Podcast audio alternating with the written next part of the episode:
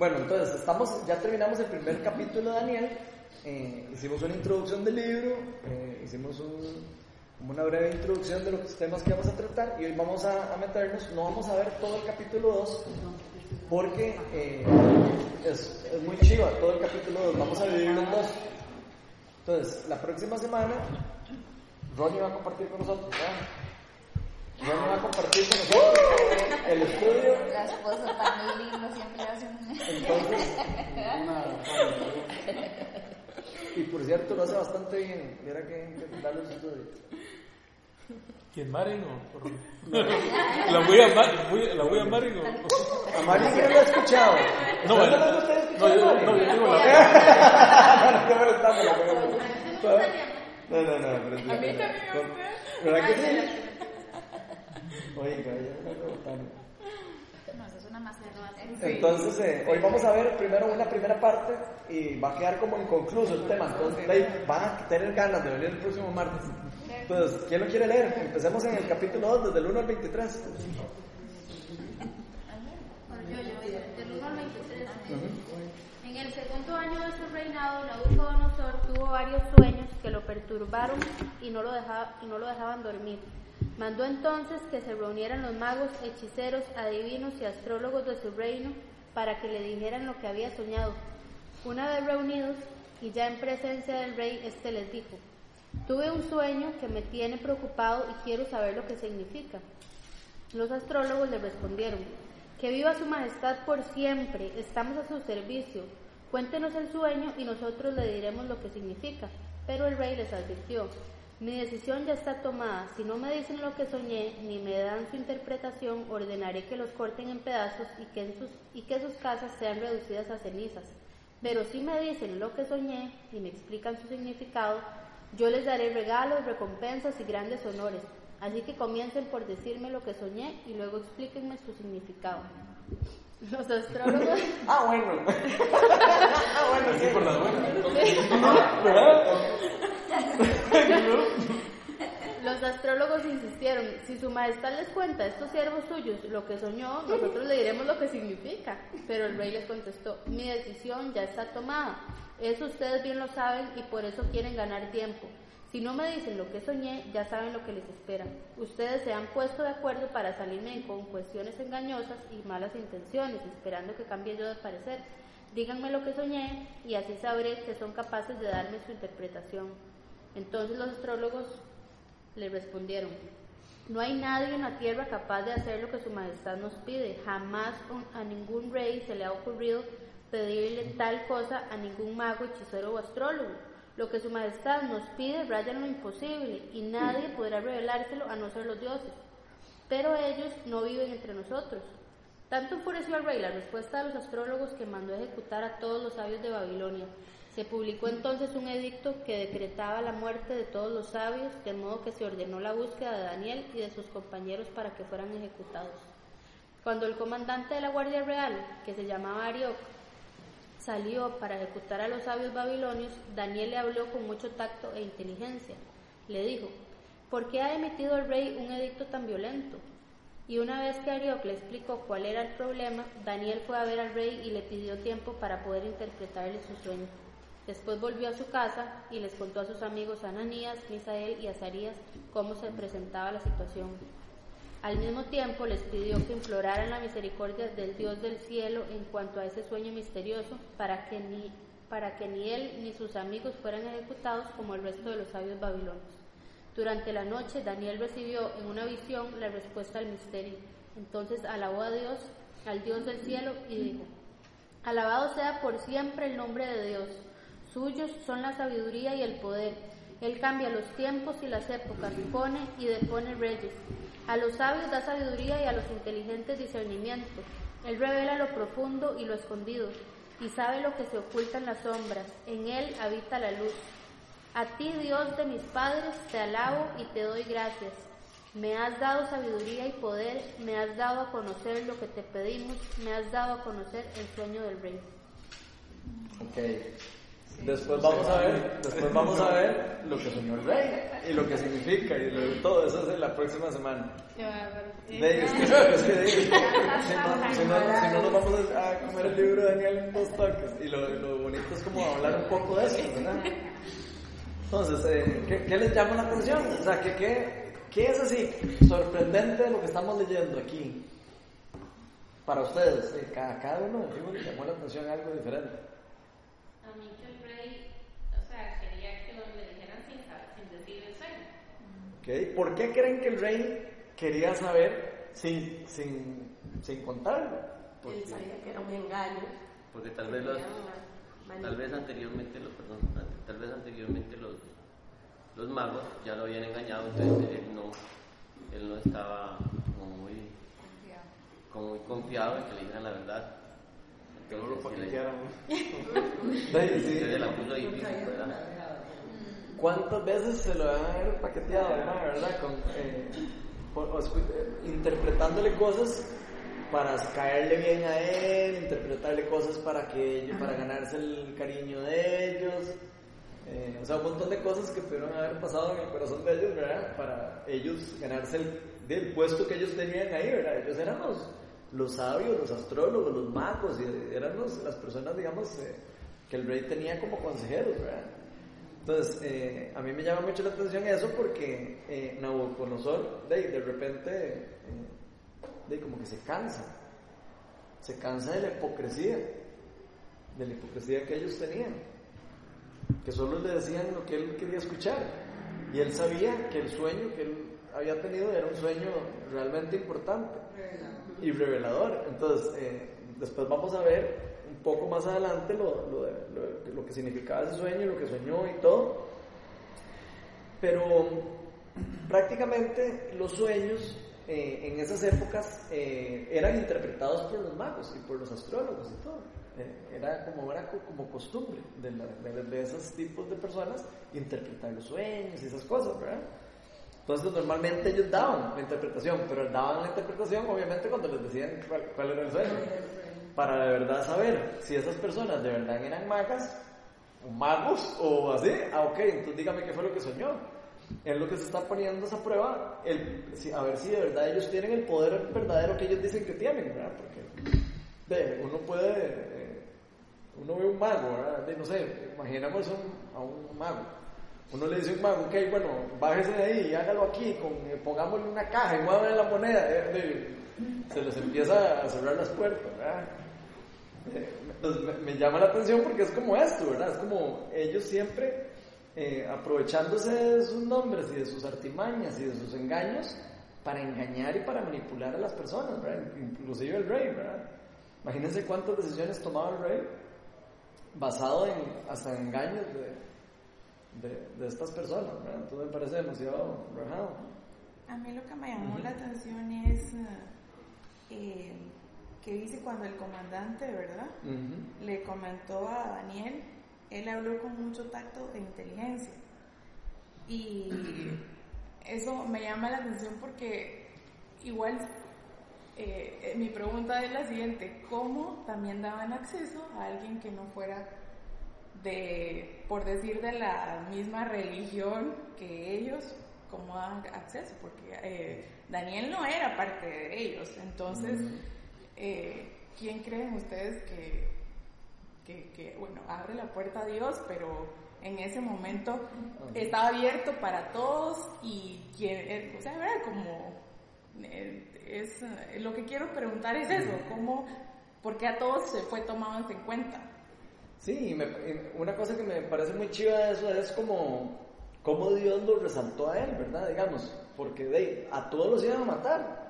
Ajá. Y cómo Dios le cerró la... Porque Dios de alguna manera tiene control de todo, ¿verdad? Cómo Dios viene a él, le abre la puerta para que él pueda demostrar que él existe. Sí, y paso siguiente fue y se Exacto. presentó contra el rey, Por eso, delante y, del rey. y- y le abre la puerta, o sea, cualquier otro dice, no, que mataron y va y lo matan. No, Sí, sí. le dio gracia ante esa persona para que pudiera hacer eso. Sí, De hecho entonces dice que, también, que, ¿no? que que, que se presentó con inteligencia y, y- y- y sabiduría, o no sé qué es, como Tac- tac- Sabiduría inteligencia. Ok, bueno, a mí me... A mí, ¿qué vas a No, decir? sí, que con respecto a lo que dice que se publicó, de- bueno, dice que mandó a ejecutar a todos los Ajá. sabios. Entonces dice que decretaba la muerte de todos los sabios de modo que se ordenó la búsqueda de Daniel. Lo que me llama la atención ahí es que Daniel probablemente ya reflejaba, digamos, en su vida algo que lo de- destacaba del resto. Entonces cuando hablan de sabios, ya Daniel es como... Ya van y tuk tuk, o sea, este es el nuevo O decreto. sea, ya, ya Daniel era una persona que daba como un buen testimonio bíblico. o sea, Bueno, en el capítulo anterior, el capítulo anterior hemos visto cómo Daniel fue, cómo llegó a ser uno de los sabios, ¿verdad? Y cómo- entonces muy chiva. Pero sí, definitivamente ya Daniel se había ganado como un, como un lugar Como de... su historia, digo yo, como Exacto. que ya él venía destacando el resto. Ajá, y después vamos a ver más adelante cómo Dios lo termina de resaltar todavía más, más adelante, Porque, ¿verdad? porque, o sea, en el capítulo pasado era cuando él empezó a hacer el ayuno de verduras y de, Ajá, sí. de frutos, ¿verdad? Y, y ya él se había ganado como el favor con el guardia. Con el guardia, sí. Entonces, como que ya también, como él lo había dicho, que de- después de tantos días, que lo, ¿verdad? Que viera a ver si estaba sirviendo lo que él estaba pidiendo de comer, ¿verdad? Que no iba a comer de lo del rey. Entonces, siento yo que desde ahí ya también, ya le pusieron los ojos, ¿verdad? Decían así, ¿verdad? O sea, ya está. Que alguien con carácter y... Y definitivamente que pudiera tener una voz y un voto, porque para que se presente, es que yo ahora me, o sea, con una cita con el señor presidente, o sea, un gato, eh, ay, aquí vengo yo, o sea, te te das cuenta que es como así, ¿verdad? O sea, la gracia de Dios estaba con él definitivamente y le abría Ujú. todas las puertas de par en par, porque... Eso es muy chido porque así es como Dios funciona con los hijos de Dios también. Sí. Así es como Dios funciona. El Espíritu Santo en esta época no vivía entre las personas, pero sí se reposaba sobre las personas y sí se movía y, empoderaba a personas. Entonces, obviamente, Dios, por medio del Espíritu Santo, daba gracia a alguna gente y después vamos a ver cómo protege a Daniel y un montón de cosas, eh, cosas sobrenaturales y lindísimas, chivísimas. Y, pero sí, o sea, qué lindo saber que Dios eh, nos da gracia ante otras personas. Una de las cosas que Dios hace, uno de los dones que le puede dar a uno es gracia. De hecho, yo a veces oro. Yo a veces cuando voy a dar una charla o algo, yo digo, Señor, dame gracia ante las personas. Para que las personas escuchen. Porque de ahí, uno puede caer mal a la gente y la gente no quiere escuchar. Si, uno conecta y Dios le da gracia a, uno con una persona, no es lo mismo. el resultado es completamente diferente. La persona escucha. Entonces, eso a mí me parece muy chido porque en la vida, en la vida real de nosotros, en la vida cotidiana, nos sirve mucho. Estamos pidiéndole gracia al Señor cuando vamos a ir a hablar o cuando vamos a ir a negociar algo, donde vamos a ir a hablar con alguien, o tenemos que hacer algo del trabajo, porque Dios lo hace. Entonces, qué lindo eso, o sea, como estar pendientes de que Dios nos pueda dar gracia ante otras personas. Eh, si se- nosotros se lo pedimos, ¿verdad? Y si de verdad nosotros estamos creyendo y caminando eh, hacia donde Él nos está llamando, ¿verdad? Mi llamada, ¿alguien va a decir algo? Yo quería, Ajá. yo quería, bueno, eh, quería eh, retomar esa parte donde él, eh, Daniel, ¿verdad? Pide tiempo Mm. y con esa seguridad, ¿verdad? O sea, me sigue sorprendiendo, sorprendiendo Daniel cómo actúa, porque con esa seguridad se va y se reúne con sus amigos y ora y le pide a Dios, bueno, le pide a Dios y Dios le da. Exactamente. O sea, esa certeza es lo que, digamos, que a mí me enseña, bueno, creo, de que uno tiene que tener tanta confianza, o sea, puesta en el Señor, ¿verdad? De que Él va a pedir y Dios le va a dar. O sea, fácil. Y, y qué lindo eso porque se ve que él saca un tiempo para estar en silencio con Dios. Él no agarró y dijo, ok, sí, ya, señor. No, él dijo, suave un toque, de- deme, deme esta mañana. Y se quedó, me imagino, orando toda la noche, se los aseguro. ¿verdad? Ahí dice que se juntó con los amigos a... Pero hay algo que, que, que hace Daniel, ¿verdad? Que él, él no, bueno, no, como usted dice, no dice, bueno, vamos, yo soy, voy a, voy a... Por eso no juega vivo tampoco. Él va y, y pide tiempo, pero dice, le llega y le dice a los amigos, vengan, vengan, vamos, usted y yo, y ustedes y No yo lo vamos hace a orar. solo tampoco. Ustedes y yo vamos a orar y vamos a clamarle a Dios para que nos revele, ¿verdad? Este, Entonces Dios le, le- le revela tal vez, le revela el mismo sueño que le dio a Nabucodonosor, le se lo revela a él mismo para que él le pueda decir que Es que dice lo más lindo que dice y Dios le contesta. Sí, y también es muy lindo. Bueno, primero me encanta eso de cómo Daniel no se lo deja solo. O sea, él va y pide ayuda, o sea, se une con sus amigos, ¿verdad? Que es lo que nosotros hacemos aquí, digamos, nosotros nos juntamos eh, como amigos y, y nos pedimos ayuda entre nosotros. Eh, lo que tal vez lo que le revelan a Melania me sirve a mí y Dios me puede revelar algo a través de Melania, me puede ayudar, ¿verdad? O, o, o- o lo que sea, ¿verdad? Uno se apoya entre los amigos. Y la otra que me gusta es esa la confianza de él de que Dios se le va a manifestar cuando lo busca. Porque él dice, me voy a ir a orar y yo sé que mi Señor, mi Dios es el Dios, el Dios verdadero. Y aquí hay algo que a mí me llama la atención demasiado, porque aquí eh, vean lo que ellos dijeron. No hay nadie en la tierra que pueda decirle al rey lo que soñó. Ahí estaban retando a Dios. Los magos y los, y los, y los, y los, todos estos astrólogos. O sea, en pocas palabras le estaban diciendo, "Y aquí no existe ningún Dios. Eso es lo que están diciendo. Eso es imposible. Y eso, eso no se puede. Nada, no, no hay nadie en la tierra que lo pueda hacer. Bueno, Y eso es sí, de hecho está en- diciendo, solo los dioses Bueno, podrían... Y, y pero vean qué rajado, porque dice, solo los Dios, o sea, solo Dios lo podría decir. Efectivamente, solo Dios lo puede decir. Y solo Dios lo puede decir por medio de un hijo de Dios. O sea, por, por medio de- del Espíritu Santo, por medio del empoderamiento de, un- de una persona que esté conectada con Dios. Y tal cual eso sigue muy vigente hoy en día, ¿verdad? O sea, gente que, que ha cerrado la puerta a Dios y dice, no, o sea, es que nadie, ¿verdad? Y aparece Dios y, y siempre lo hace, o sea, Él con su misericordia Es que- lo sigue haciendo. Es que ellos mismos dicen que, que Dios no está, no está, Dios está- no está con ellos. Entonces, si no está con ellos, los mismos magos le dicen, no, no puede revelar a nadie, ni siquiera a Dios, Dios pero Dios no está con nosotros, o sea, no está con nosotros. entonces. Bueno, a, mí, a mí me llama la atención, bueno, muchas cosas, pero digamos, lo primero es que cuando el rey pide la interpretación, si nos vamos más atrás en el capítulo 1, cuando los seleccionaron, dice que por tres años ellos iban a estar como en un proceso de entrenamiento, ¿verdad? De preparación para, para ser parte junto con los hechiceros, con los magos y con los astrólogos de ser el equipo que asesora al rey, ¿verdad? Eso era el, el- el equipo al que llamó en esta oportunidad. Este es el segundo año, eso quiere decir que todavía están como a la mitad del proceso, ¿verdad? Y, y cuando él les pide que le interpreten el sueño, ahí no estaba Daniel, ¿verdad? Él se enteró cuando ya estaba emitido el decreto de que les iban a dar aguacate, como decimos en Guatemala. Entonces, él no estaba ahí. Estaba en preparación, pero, pero eh, no me queda claro si al final a ellos también se los iban a, a- a matar, digamos. Pero, eh, digamos, la, la gracia y el favor del Señor desde el primer momento, porque cuando los eligen, ellos vienen de, de la nobleza, de la, digamos, del linaje escogido de, de Judá, y los escogen, ¿verdad? Y Daniel tiene claro quién es su Dios. Pero los hechiceros y los astrólogos también tenían sus dioses, Ah, ¿verdad? Entonces, eh, digamos, la seguridad de quién me habla o a quién voy cuando necesito algo, ¿verdad? Porque Daniel no quiso contaminarse y lo que hizo fue encontrar gracia y favor delante del Señor por una actitud que él tuvo, ¿verdad? Y por eso, digamos, el jefe de los eunucos le dice, le dice, sí, acepto a los 10 días de prueba. Y aquí es parecido, ¿verdad? Él quiere tiempo para buscar a Dios. Y, y- y vean que él va y busca al Señor.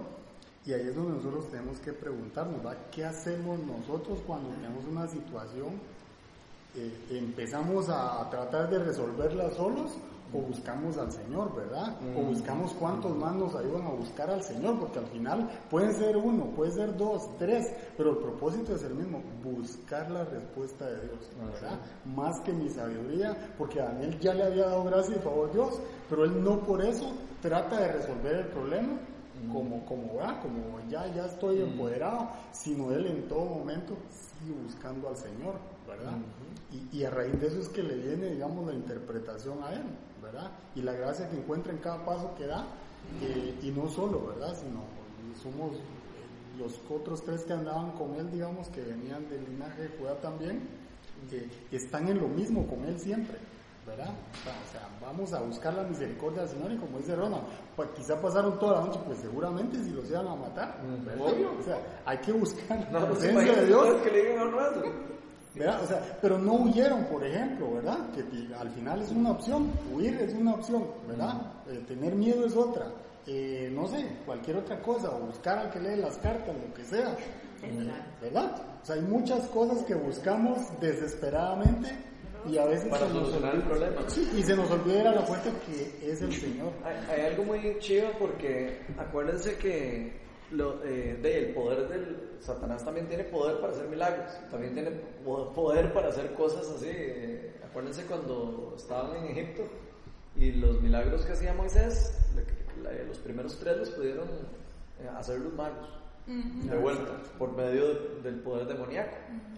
Entonces, o sea, es, es importante eso saber que el, que el poder del mal existe también, ¿verdad? Y que hay que, hay que tener, pero está limitado, o sea, no tiene, eh, la- la- la- ni siquiera se puede comparar con el poder que tiene Dios, ¿verdad?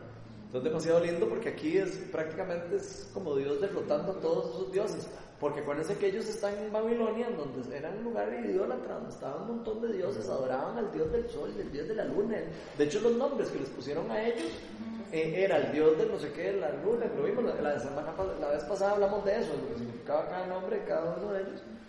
O sea, era un lugar de verdad, o sea, Daniel estaba en un lugar, digamos, impuro para él, digamos, impuro para él, y aún así, él se desarrolló como persona y se desarrolló en un lugar impuro y sin, sin nunca eh, abandonar a su Dios y sin nunca eh, hacer nada que Dios no le estuviera pidiendo, ¿verdad? O, o hacer algo que, que fuera en contra de lo que Dios estaba pidiendo.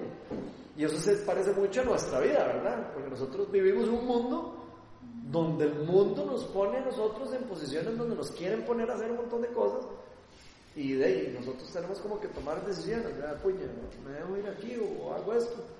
Y Sí, ese es el punto, sigue siendo al final una decisión que tenemos que tomar, ¿verdad? Y a quién seguimos. Pero la decisión, Dios, eh, puede ser que, que pensó, ¿por qué Daniel se va a ir a meter ahí, verdad? O sea, pues, imagínate, o sea, si te mandan a llamar a un trabajo que pareciera que no es tan, ¿verdad? Tan, tan cristiano. Pero siempre eh, él decidió pero él no estaba, no se iba ni a arriesgar un poquito a, a serle infiel a Dios. Entonces, eh, estemos donde estemos, podemos tomar esa decisión. Ujú. Lo que pasa es que a veces no es fácil tomarla, No, de verdad, sino que no. creo que muchas, a, a veces se inclina la balanza por lo que no es, no le agrada a Dios, ¿verdad? Entonces eso, no sé, eso me deja mucho que pensar a mí, es mu- mucho reto. alguien que busque Lucas 18, 27, por favor.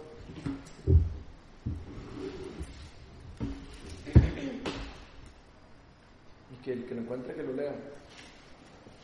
Lo que, lo que es imposible para los hombres es posible para Dios. Aclaró Jesús, ven que chida lo que Jesús está diciendo. O sea, lo que pareciera imposible para los hombres, para Dios es posible. Eso es exactamente lo que estaba diciendo ahí ese, ese- esos humanos. Eh, eso es imposible para los hombres. Sí, para los hombres es imposible, pero para Dios no. Para Dios todo es posible. Entonces, qué lindo eso. De verdad que nosotros eh, de busquemos la fuente Sí, de verdad que ellos, digamos, tenemos que buscarla. pusieron el preámbulo para poner a Dios como el máximo poder, ¿verdad? Por Porque supuesto. dijeron, o sea, si nosotros que somos ¿verdad? el poder en la tierra, los que sabemos la sabiduría, el poder, ¿verdad? Y, y dijo, esto es imposible, esto no se puede, y después sucedió, ¿verdad? O sea, es como aire, todo el poder a Dios, es como aire, hace Sí, como lo tirarle puso la sombra. Exacto. No podemos solo. ¿Qué otros lugares en la Biblia que se acuerden ustedes Dios se manifiesta proféticamente en sueños? Porque aquí Dios está manifestando proféticamente en un sueño. ¿Ok? El caso de José. ¿Todos conocen el caso de José? Génesis, 10 Génesis 37, 5, 11. Vamos a leer algunos para que vean lo increíble de cómo Dios habla a través de los sueños. O sea, es algo que es así, así funciona Dios. Entonces vamos a ver diferentes, vamos a ver en el Antiguo Testamento y en el Nuevo Testamento. Vamos a ver de los dos, para que no digan que es que así en el Antiguo Testamento. No. Cómo Dios em- habla a través de los sueños, a través, para dar mensajes a los, a. Eh, Génesis 37, sin, eh, del versículo 5 al 11. Vamos, es porque Milenka dijo que el de José, entonces vamos a leer el de José. Yo lo tengo aquí, apuntado. Sí, lee Génesis 37, del 5 al 11, léelo. Cierto día José tuvo un sueño y, cuando se lo contó a sus hermanos, es- estos le tuvieron más odio todavía, pues les dijo, prestenme atención que les voy a contar lo que he soñado. Resulta que estábamos todos nosotros en el campo atando gavillas. De pronto mi, mi gavilla se levantó y quedó erguida, mientras que las de ustedes se juntaron alrededor de la mía y le hicieron reverencias. Sus hermanos replicaron, ¿de veras crees que vas a reinar sobre nosotros y que nos vas a someter? Y lo, dieron, y lo odiaron aún más por los sueños que él les contaba. Después José tuvo otro sueño y se lo contó a sus hermanos. Les dijo, tuve otro sueño en el que veía que el sol, la luna y once estrellas me hacían reverencias. Cuando se lo contó a su padre y a sus hermanos, su padre le, le, le reprendió. ¿Qué quieres decirnos con este sueño que has tenido? Le preguntó. ¿Acaso tu madre, tus hermanos y yo vendremos a hacerte reverencias?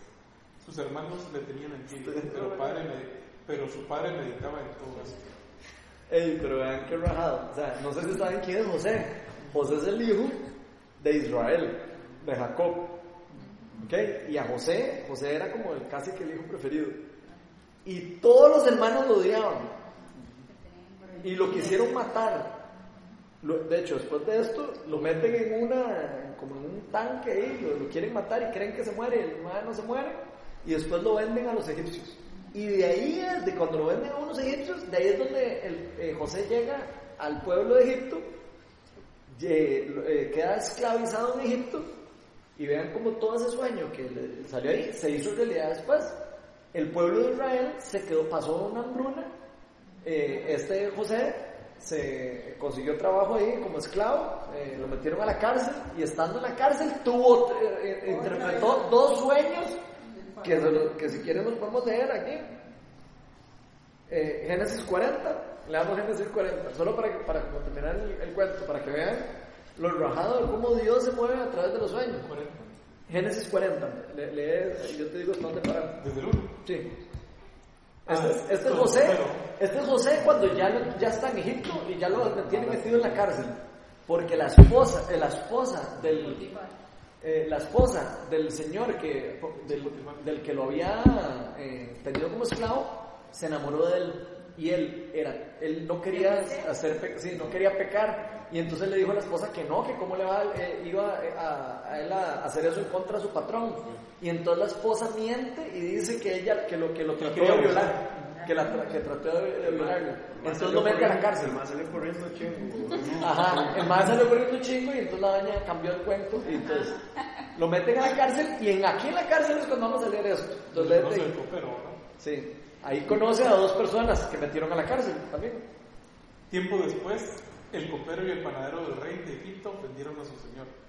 El faraón se enojó contra dos, estos dos funcionarios suyos, es decir, contra el jefe de los coperos y el jefe de los panaderos. Así que les mandó presos a la casa del capitán de la guardia, que era la misma cárcel donde estaba preso José. Allí el capitán de la guardia, le encargó a José que atendiera a estos funcionarios.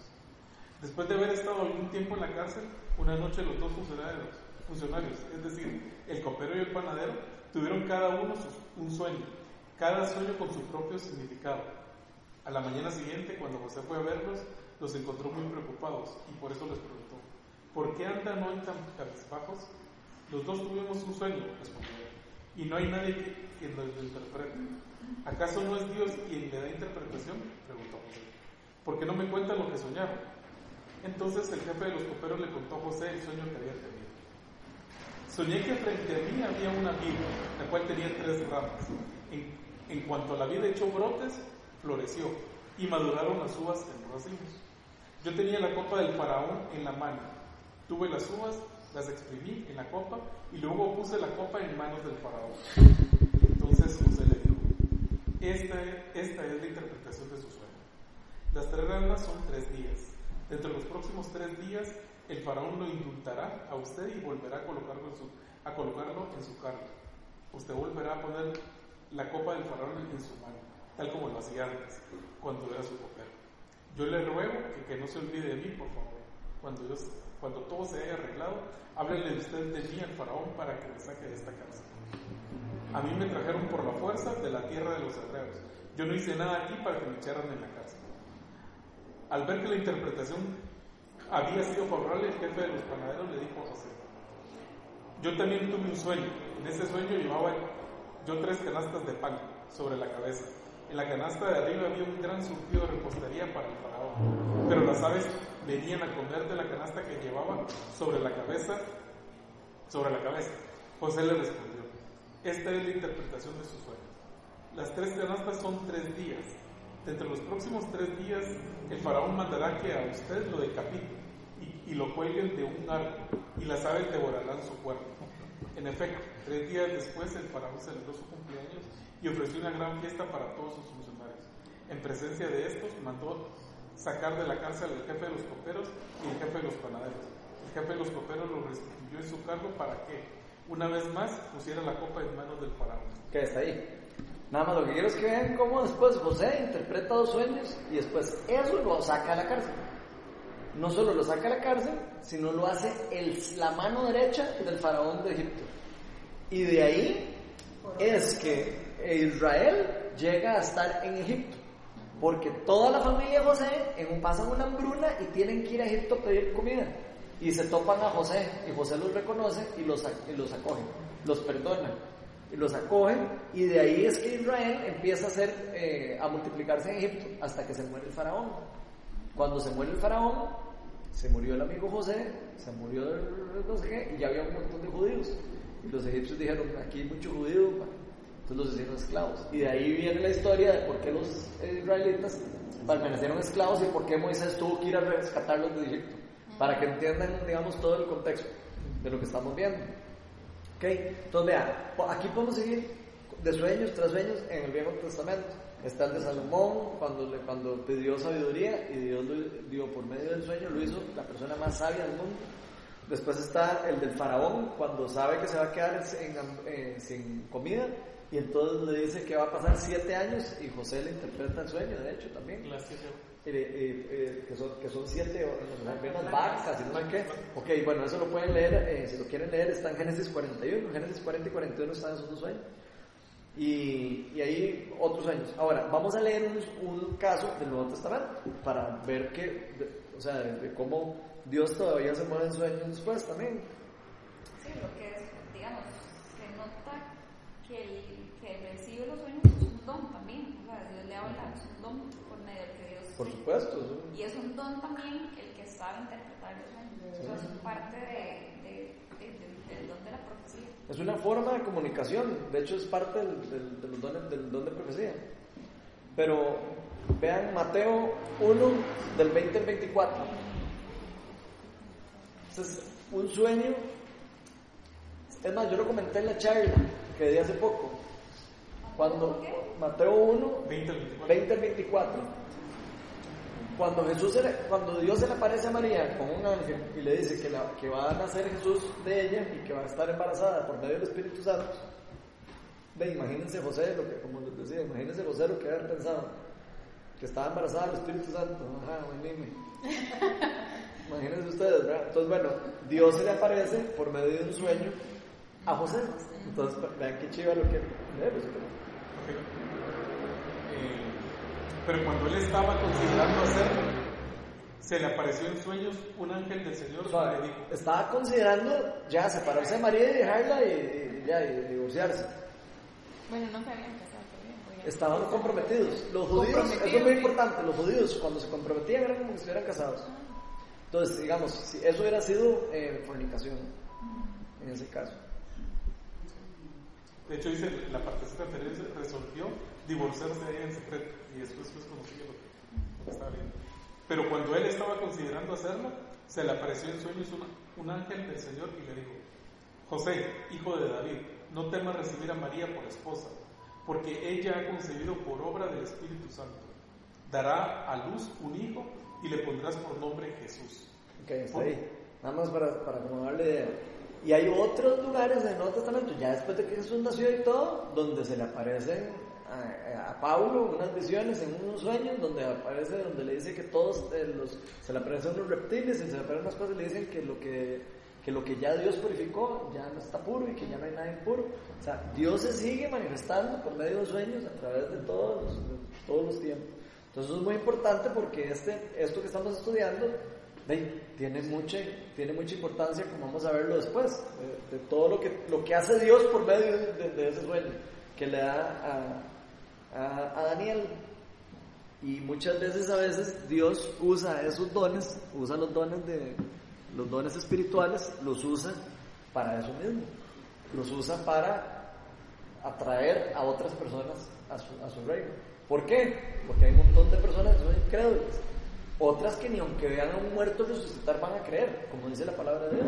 Muchos, muchas eh, de las cosas que vemos en el Nuevo Testamento, por ejemplo, decía, y echaron fuera demonios y todo mundo se convirtió al Señor. Tres mil personas se convirtieron al Señor. O sea, se ven que como, como los dones espirituales, cuando, se, cuando son activados, de, la, la, la, gente los ve y, de, y dice, hijo de pucha, esto es de verdad, o sea, esto es de, de, verdad real, que es parecido a lo que está pasando aquí, ¿verdad? Cuando, cuando alguien llega y le dice qué soñó y qué fue lo que soñó, y, ¿no? entonces se puede imaginar lo que puede pensar ese rey. Entonces, eh, muy chido eso.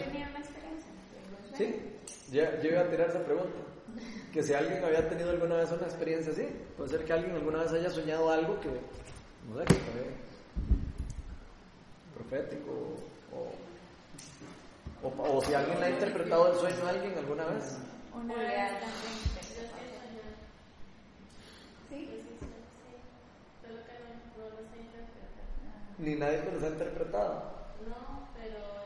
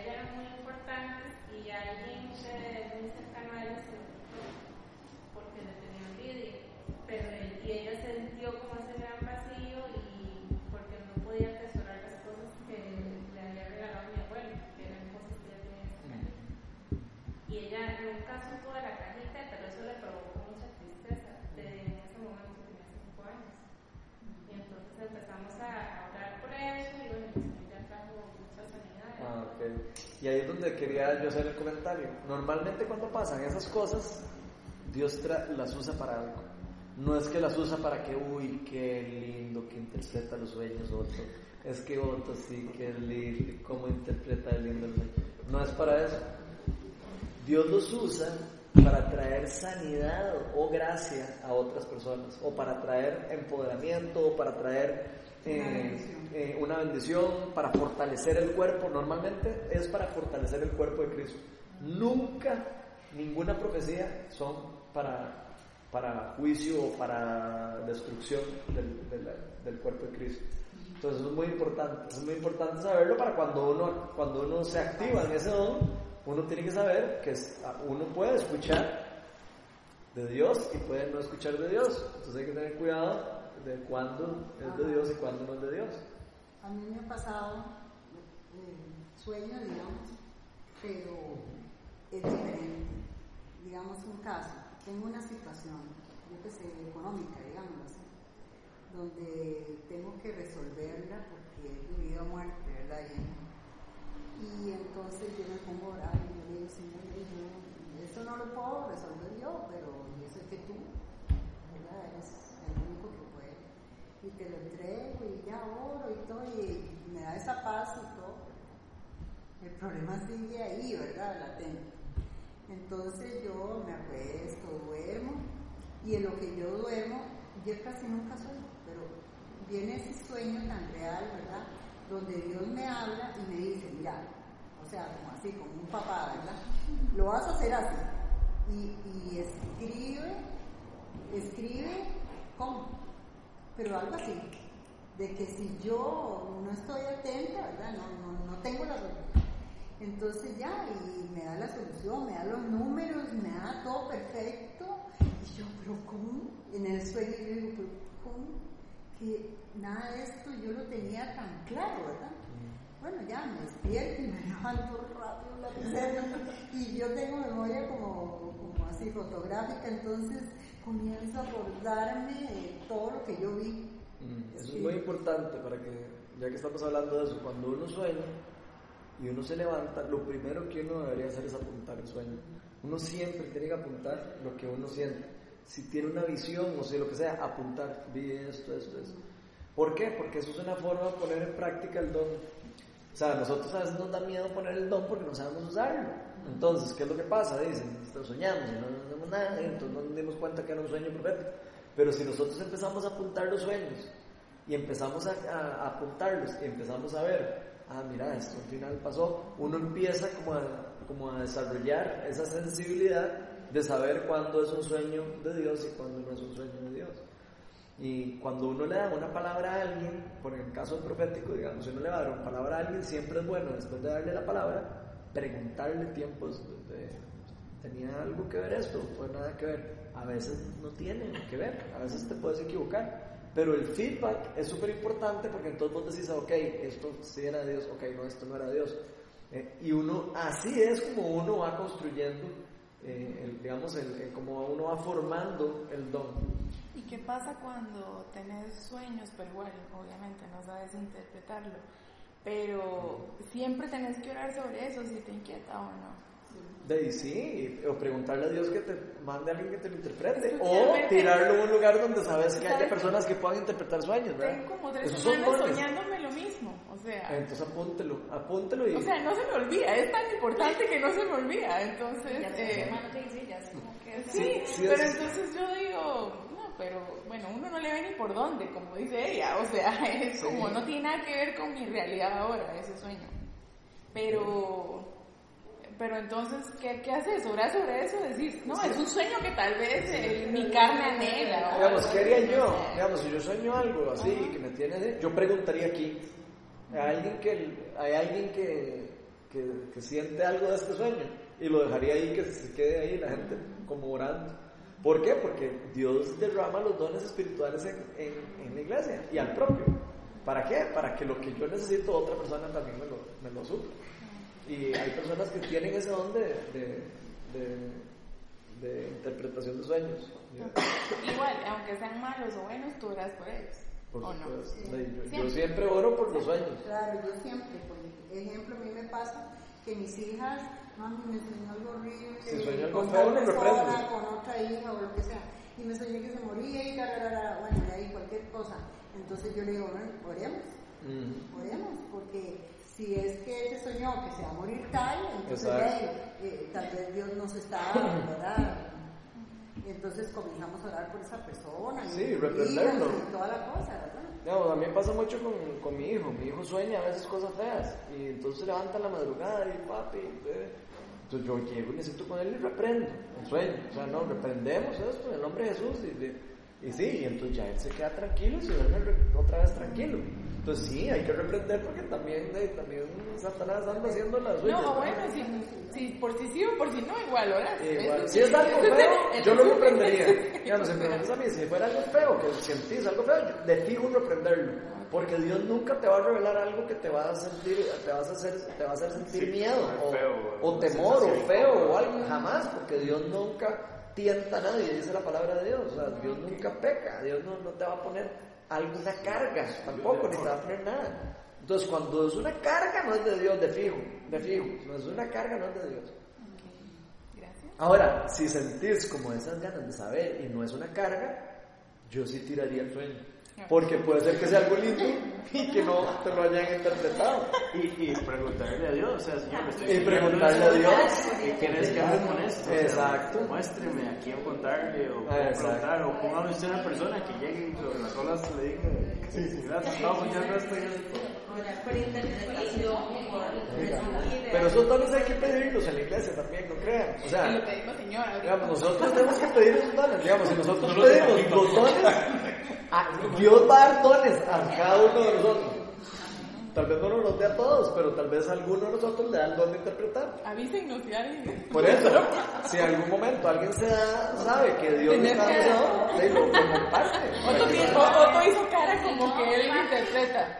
Patricia tiene ese don. Patricia siempre tiene ese don. Más bien, podemos mandar ahí. Sí, bueno, es importante, Patricia Cerdas tiene ese don. Entonces, digamos, eh, y- muy chido. Y ha sido entrenada en eso, en, en Betis. Entonces, y, por eso les digo, o sea, eso, se- eso es algo que, eso es algo que se, que se, se puede también ejercer, o sea, se puede como poner en práctica y, y, y aprender. Y saber si de verdad no era mi don o, no era, o si era mi don también. cuidado. También pueden muchas cosas. Hay que saber si es, es lo que Dios quiere para uno o es lo que yo estoy deseando. Exacto, es que eso es lo que yo pienso. Ese es, el, ese es el peligro, digamos, de la, de la profecía mal, mal utilizada, digamos. Pero entonces, ¿cómo, ¿cómo se hace para, digamos, para que la profecía, para no cesar la profecía, de- dejándola ejercer y corrigiendo?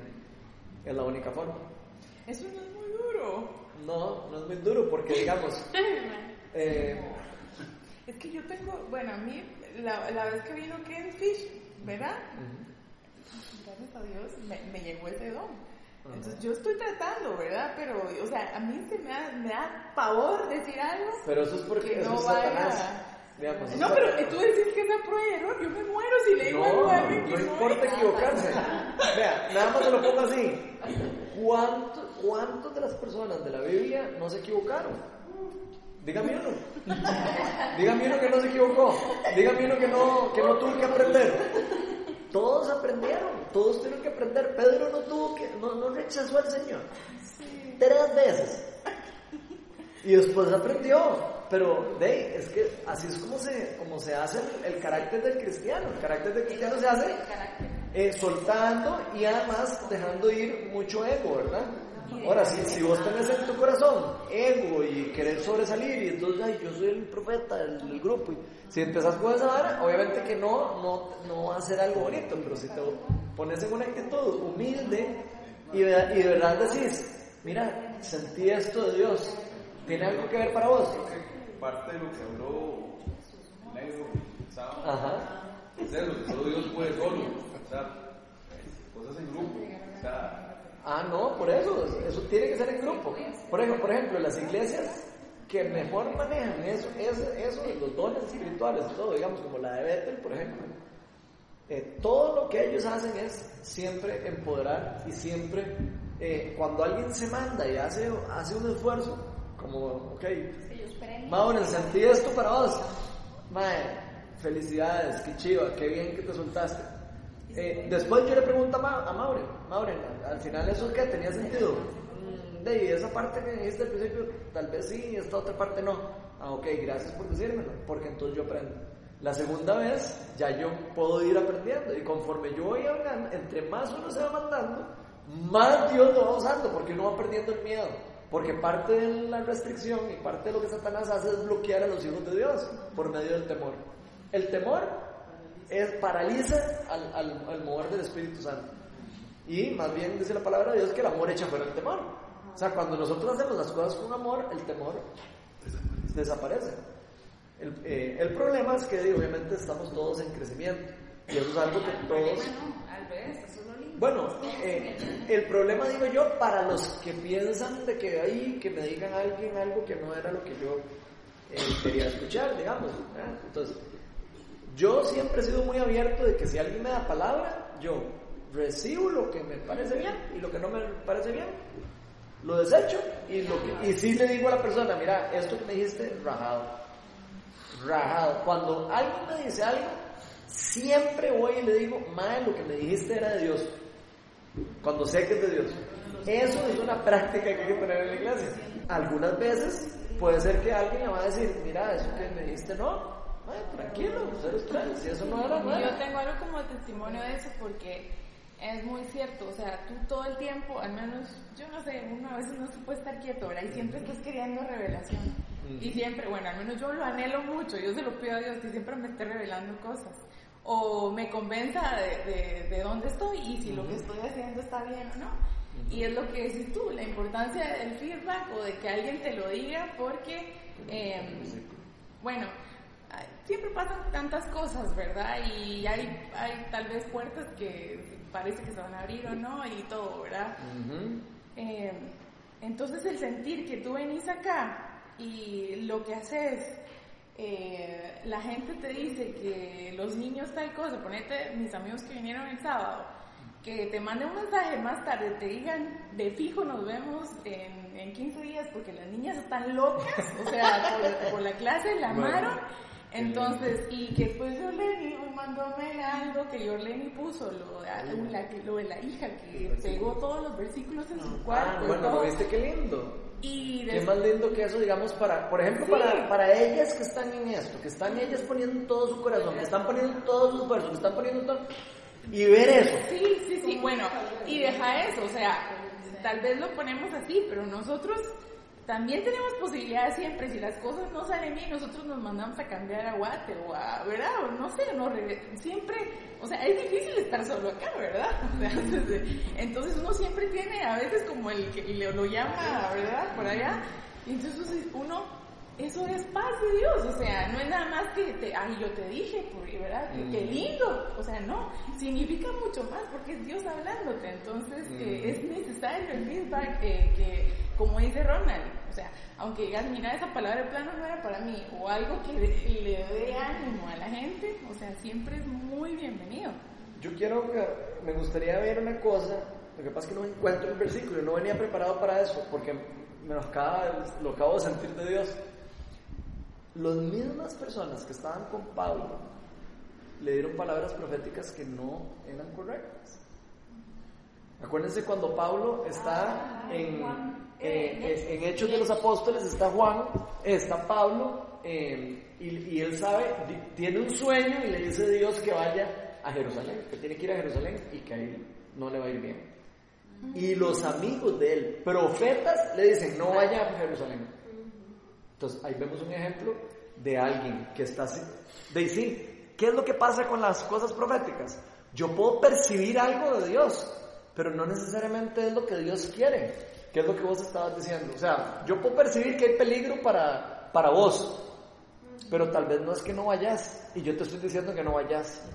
Entonces ahí, ahí es donde hay que tener cuidado en la parte profética, porque uno debería decir, siento de Dios que va a haber- que eso no, que, que va a ser difícil. Por, por ejemplo, uno podría eh, cam- eh, limitar lo que uno dice a un punto donde uno no tenga que decirle a la persona lo que tiene que hacer.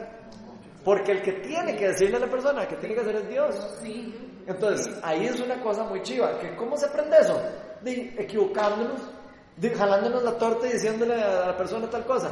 y tal vez la misma persona le dice, madre, la próxima vez mejor no me digas eso, dejémoslo hasta ahí, o lo que sea. Pero siempre y cuando sea en amor. Si yo le digo a alguien, man, me digas eso, la persona no vuelve a decirle a nadie nunca más nada. Entonces hay que tener mucho tacto como uno le dice a la persona eso.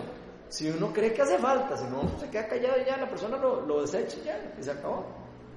Pero es importante que lo vean como las personas ejercían los dones proféticos Aunque, de, si, si no era, no era. Cada quien tiene responsabilidad de uno de hacer lo que Dios le está diciendo. Entonces, cuando alguien le da una palabra profética, uno debería preguntarle a Dios, ok, ¿quieres que haga esto o no quieres que haga esto? No porque me dijo Ronald o porque me dijo el otro. O sea, es algo que Dios me está poniendo en la mesa o que, o que salió a la mesa. Pero el que tiene que tomar la decisión y el que tiene que preguntarle a Dios si lo hago o no, soy yo. Eso Y ese es el mejor ejemplo con ese de Pablo, porque Pablo dice, le dicen eso y aún así él dice, no, yo estoy convencido en que tengo que ir. Creo que es aquí. ¿Ya lo encontraste? Voy a ver si es aquí. Vamos a ver. Dice, así dice el Espíritu Santo, oigan. Eh, llévanos- lle- eh, llevamos allí varios días cuando bajó de Judea un profeta llamado Agabo.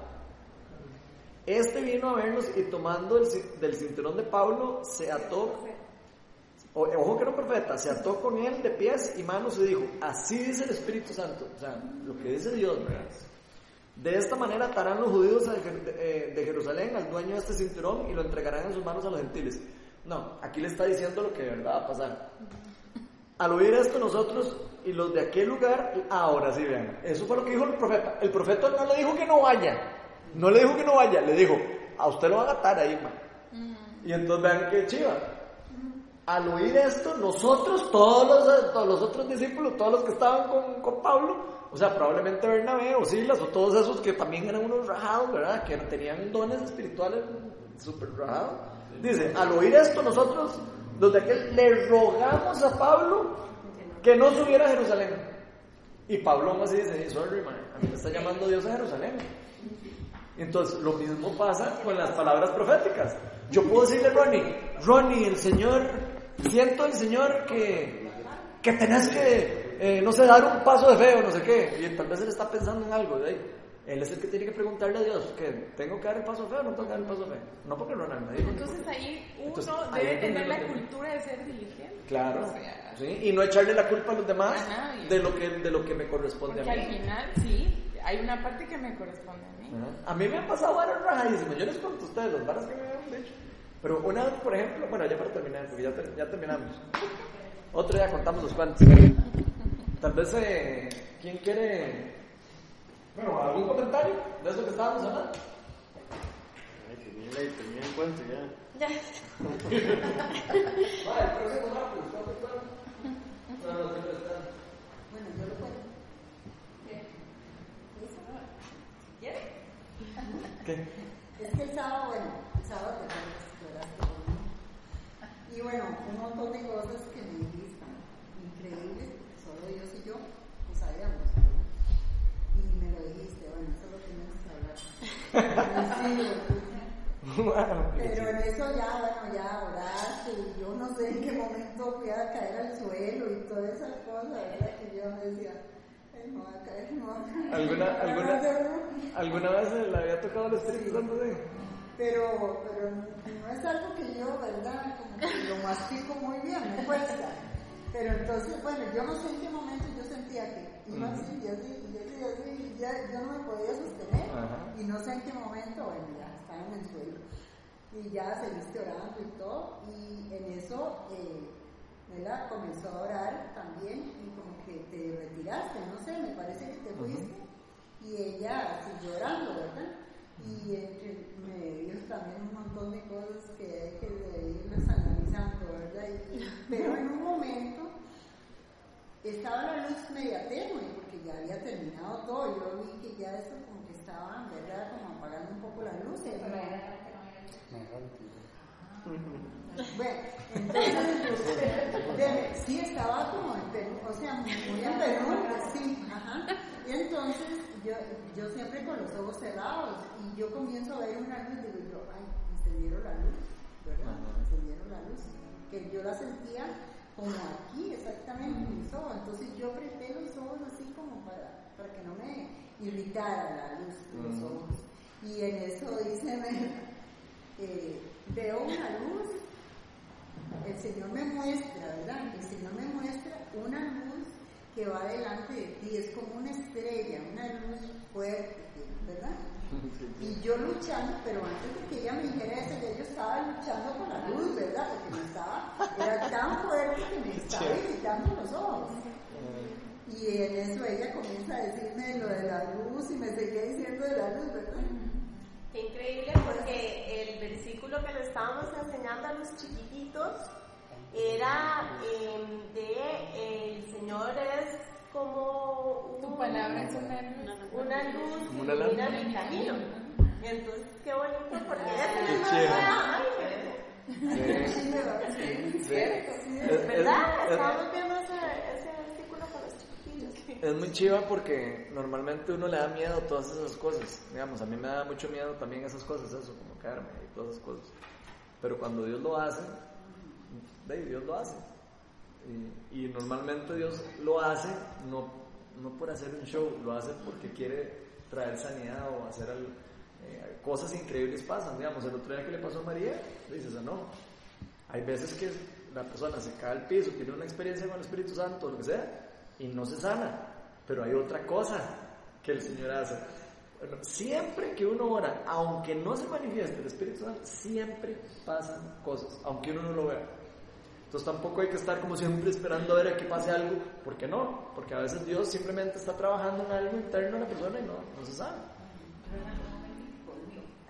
cuando el también, este sábado es una bendición por Dios. Este, esta chiquita que yo no la conocía, Yolene no, pero, Ah. pero en el chat yo me leo todas las, ¿verdad? Que ponen cada uno. Yo me tomo el tiempo y voy a cada uno. Y esta chiquita jamás me, bueno, uno va adelante, ¿verdad? Y, y esa mano me tocó, pero no me estaba tocando. Yo la sentí. Y ella me dijo que si me podía abrazar. Yo, "Sí, Por favor, le dije yo, por favor. Pero yo no sé quién es ella, ni siquiera, no me tomo la molestia para volver a ver, porque yo sabía que era de Dios. Y yo cierro los ojos y ella comienza, y ella me dice que, que, que ¿por qué yo quiero que ore mí? Entonces yo le dije, necesito sanidad no para mí, sino para alguien más. Y ella comienza a orar en ese sentido de que Dios va a hacer algo y, también por la noticia que voy a recibir, que la tome como, como un crecimiento para mí, para mi familia y todo. Y hoy me pasa lo que me pasó, Eh, y Wow. cuando le di las gracias a ella, porque como que Dios me estaba preparando. Mm. Bueno, no estoy preparada todavía mucho. Y, y, y es que mi hermana vive en Estados Unidos. Ella se fue por. ajá, se fue, ya tiene como 12 años. Pero no tenía los papeles. Y le salieron este año. No, el año pasado, en septiembre. Este año vino y estuvimos, compartimos toda una semana entera con mi mamá. Nos fuimos todas juntas. Dormimos juntas ahí en el suelo, conversábamos y comíamos juntas ahí. Hicimos muchas cosas que nunca lo habíamos hecho. Y hoy me dan la noticia que ella fue al médico y le dice que tiene cáncer. Y entonces en ese momento me acuerdo yo de la oración de esta chiquita, ¿verdad? Y yo comencé y le digo a mi hermana, nuestra familia nunca más va a haber un cáncer, esa palabra es anulada. Y comencé orando, vete por la sangre de Jesús y todo. Y ella con aquello me dice, mi hermana, tranquila, Dios tiene un propósito con nosotras. Y ella más bien me dio. Pero por eso digo yo, que cómo Dios de veras hace cosas que, que, Hace que cosas si usted increíbles, cuenta, que si usted cuenta, la gente dice, no, esta es un... Mi amiga es sobreviviente de cáncer. Wow. Mi hermana murió de cáncer, entonces yo dije, no es justo que mi mamá vuelva a pasar eso tres veces, ¿verdad? Con mi hermana nunca lo pude llorar y, y todo, y hoy me di gusto y lloré, lloré y tengo tantas ganas de seguirlo haciendo, porque nunca pude soltar eso de mi hermana, porque yo era como el, como el simiente de dejar la pollo a una y a la otra, a la otra, nunca lo pude llorar, pero ese duelo todavía lo tengo, y dije, no es posible, pero bueno, Dios, y Dios es de milagros y todo lo que Y ahora si tiene tiempo yo puedo quedarme orando por usted un rato porque siento que está un poco cargada y podemos orar para que para que esta fue una bendición, de veras que a veces, ¿verdad? Y a veces uno también le tiene palabras, porque a veces uno siente, no puedo hacerlo. Sí, usted". claro. Bueno, aquí, para que sepan, todo el mundo tiene libertad de que- lo que sea, lo que sea. Digo, nada más tengan cuidado y sean sensibles a no herir a nadie a no decir nada de que se vayan a arrepentir. Siempre que vayan a decir algo, piénsenlo dos veces. Pídanle a Dios que les diga si de verdad lo tienen que decir. Y si se equivocan, piden perdón también.